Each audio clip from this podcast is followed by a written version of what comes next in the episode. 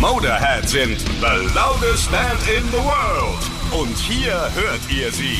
Die besten Stories rund um Lemmy und seine Band. Erzählt von den engsten Weggefährten des legendären Frontmanns. Also, schenkt euch einen Whisky Cola ein und dreht voll auf, denn hier ist Ace of Spades, der Motorhead Podcast bei Radio Bob. Mit mir, Andreas Schmidt. We are Motorhead, Ja, so klingt es später von den Bühnen auf der ganzen Welt. Aber bis dahin ist es ein weiter Weg. Und über diesen Weg sprechen wir und sind in den Anfängen und sind in Manchester. Dort ist der spätere Sänger von Motorhead Anfang der 60er gelandet. Das ist damals zusammen mit Liverpool das Epizentrum von so viel neuer, aufregender Musik mit hunderten neuen, aufregenden Bands. Wir haben das auch kurz in der letzten Folge besprochen. Und Lemmy ist natürlich mittendrin im Musikgeschehen, saugt alles auf und lernt viele Bands kennen. So trifft er auf eine Band namens Birds, geschrieben mit I. Also bitte nicht verwechseln mit der später berühmten US-Band Birds, geschrieben mit Y. Die erste Single der britischen Birds erscheint im November 1964 und heißt You're on My Mind. You're on my mind, I tell ya.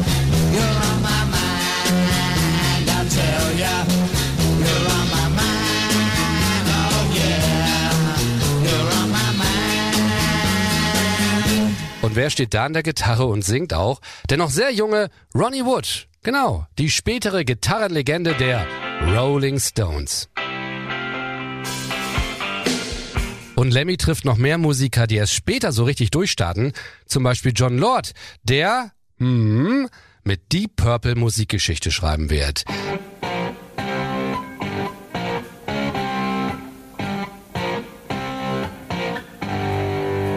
Damals spielt John Lord in der Band The Artwoods, benannt nach deren Sänger Art Wood. Und das ist der Bruder von Ronnie Wood. Lemmy besucht also ein Konzert der Artwoods und plaudert hinterher mit John Lord und der gibt ihm, warum auch immer, seine Adresse in London.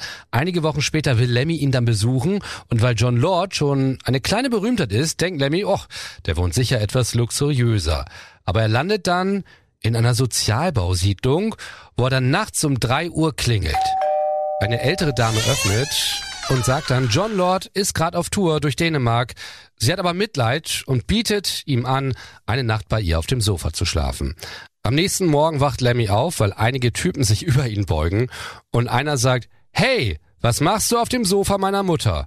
Und das ist Ronnie Wood. Ja, er hat bei Ron Woods Mutter übernachtet, denn dort hat zu der Zeit auch John Lord gewohnt. In dieser Zeit erlebt aber auch andere Bands, die die Musikwelt revolutionieren werden. Die Beatles zum Beispiel.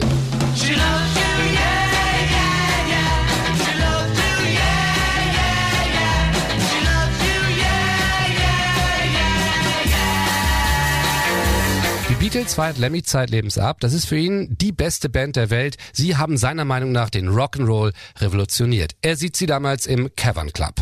Lemmy selbst spielt in dieser Zeit auch in kleinen Bands, immer nur für kurze Zeit. Erst in einer, ähm, die heißt The Rainmakers, etwas später dann in einer, die heißt Motown Sect. Hier wird er dann sogar drei Jahre lang bleiben. Dabei nimmt er dann auch größtenteils den Gesang, obwohl er das gar nicht will. Die Band spielt damals Blues.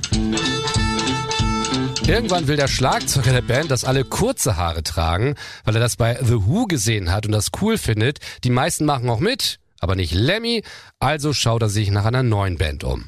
Er landet dann in Club in Manchester und sieht die Band Reverend Black and the Rockin' Vickers.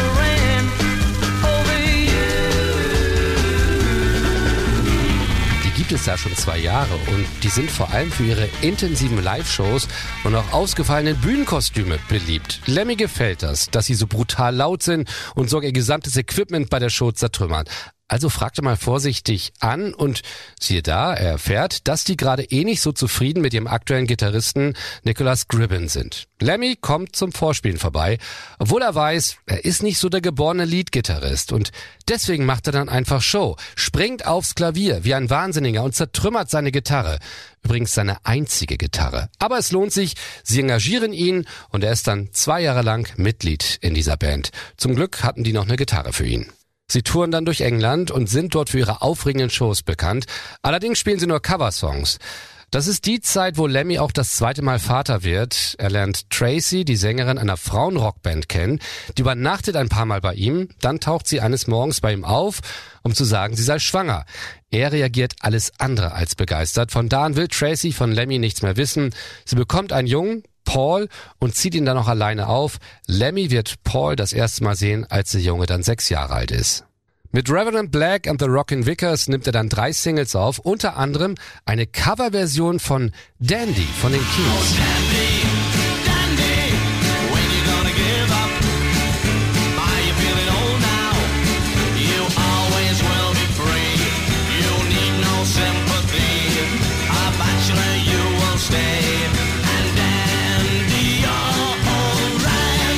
Damit landen sie dann sogar auf Platz 46 der britischen Charts. Zu einigen Konzerten kommen sogar tausende Fans. Sie spielen dann auch außerhalb von England, zum Beispiel in Finnland. Anfang 1967 ist dann aber Schluss für Lemmy. Die Band löst sich auf. Lemmy treibt es weiter um auf seinem Weg zum absoluten Star. Es verschlägt ihn dann nach London. Er kennt einen gewissen Neville Chesters und der ist Roadie für einen gewissen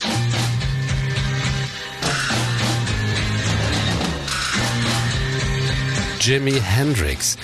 Bei Neville Chesters wohnt er erstmal nur, mehr nicht, aber nach einigen Wochen kann er dann selber für Jimi Hendrix als Roadie arbeiten. Sowohl bei den Konzerten auf der Tour als auch bei einigen Fernsehauftritten. Bei einer Tour sind dann auch Pink Floyd mit Sid Barrett dabei. Lemmy schwärmt von dieser Zeit, auch von den Drogenexzessen. Zum Beispiel in seiner Biografie, wo dann steht, die gesamte Crew ist während der gesamten Tour auf LSD, das damals noch legal ist. Es gab Clubs, da wurde das gratis verteilt. Lemmys erster LSD-Trip dauert nach eigener Schilderung 18 Stunden. Außerdem nehmen er und die anderen alle Pillen, die sie nur bekommen können, Aufputschmittel, aber auch Downer, um wieder runterzukommen. Sex, Drugs und Rock'n'Roll. Willkommen in Lemmys Welt. Allerdings, Rock'n'Roll bei Lemmy heißt erstmal ja nur als Roadie dabei sein und Konzerte besuchen. Dann fängt er aber auch wieder in London an, in ersten Bands zu spielen. 1968 singt er dann in der Band Sam Gopel, benannt nach ihrem Bandgründer. Sie nehmen auch eine Platte auf. Escalator heißt die. Darauf sind elf Songs und die hat fast alle Lemmy geschrieben. Und so klingt Lemmy damals im Jahr 1968.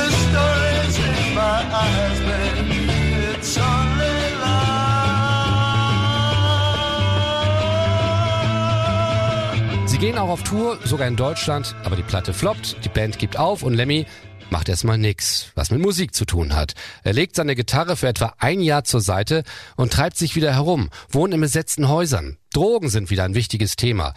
Fast alles, außer Heroin. Dagegen entwickelt er gerade in dieser Zeit großen Hass, weil viele seiner Freunde daran sterben. Wir steigen dann wieder ein, als mit Lemmy musikalisch weitergeht. 1970 ist er dann kurze Zeit Mitglied der Band Opal Butterfly. Mit denen nimmt er dann auch eine Single auf.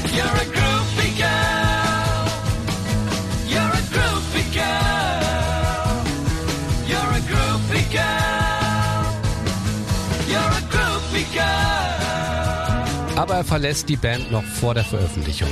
Dann gerät er an Hawkwind. Ja, das ist ein Name, mit dem können alle Motorhead-Fans etwas anfangen. Den haben zumindest alle schon mal gehört. Zu Hawkwind kommt er durch einen Zufall. Dick McDavis spielt damals Synthesizer in der Band und ist auf der Suche nach Speed. Da lernt er Lemmy kennen, der damals in einem besetzten Haus in London wohnt. Durch ein Mädchen, das die beiden einander vorstellt. Also geht Lemmy zu einem Hawkwind-Konzert und sieht, wie das Publikum ausrastet, als hätte es einen epileptischen Anfall. Und Lemmy denkt, ich muss in diese Band. Und er landet in der Band, aber nicht wie er vorher denkt als Gitarrist, sondern als Bassist. Das ist im August 1971. Die Band hat einen Auftritt und ihr Bassist taucht nicht auf. Da fragt einer, Mensch, wer spielt denn jetzt Bass? Und Dick McDavis bringt seinen neuen Freund Lemmy ins Spiel.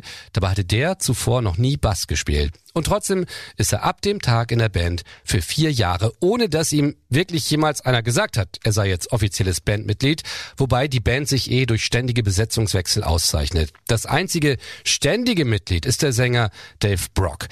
Der hat auch die meisten Songs geschrieben und Lemmy meint, er habe eine Menge von Dave gelernt, was ihm später bei Motorhead geholfen hat. Und so klingen Hawkwind. Hungry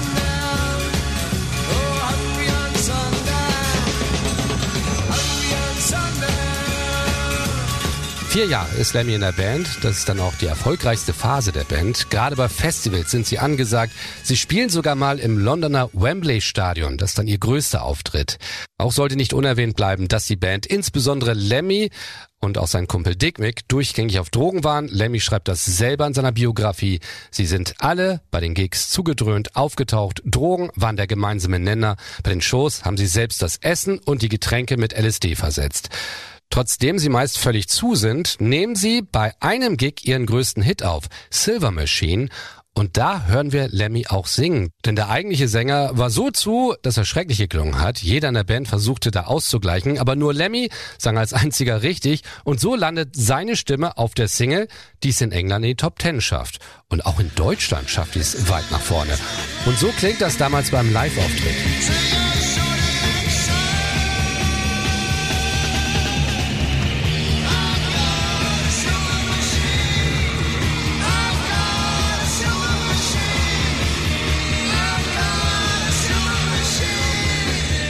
Das ist dann auch das einzige Mal, dass Lemmy dort als Leadsänger in Erscheinung tritt. Ansonsten ist er aber oft im Hintergrund zu hören. Insgesamt ist Lemmy dann bei drei Platten dabei, welche auch somit die besten der Band sind. Hawkwind werden auch international bekannter. Sie spielen in Paris und dann geht's auch nach Amerika. Das 1973. Und das ist ein Wendepunkt für Lemmy. Warum und wieso die USA dann für ihn auch das Ende bei Hawkwind bedeuten, das hört ihr dann in der nächsten Folge. Das war Ace of Spades, der Motorhead Podcast bei Radio Bob.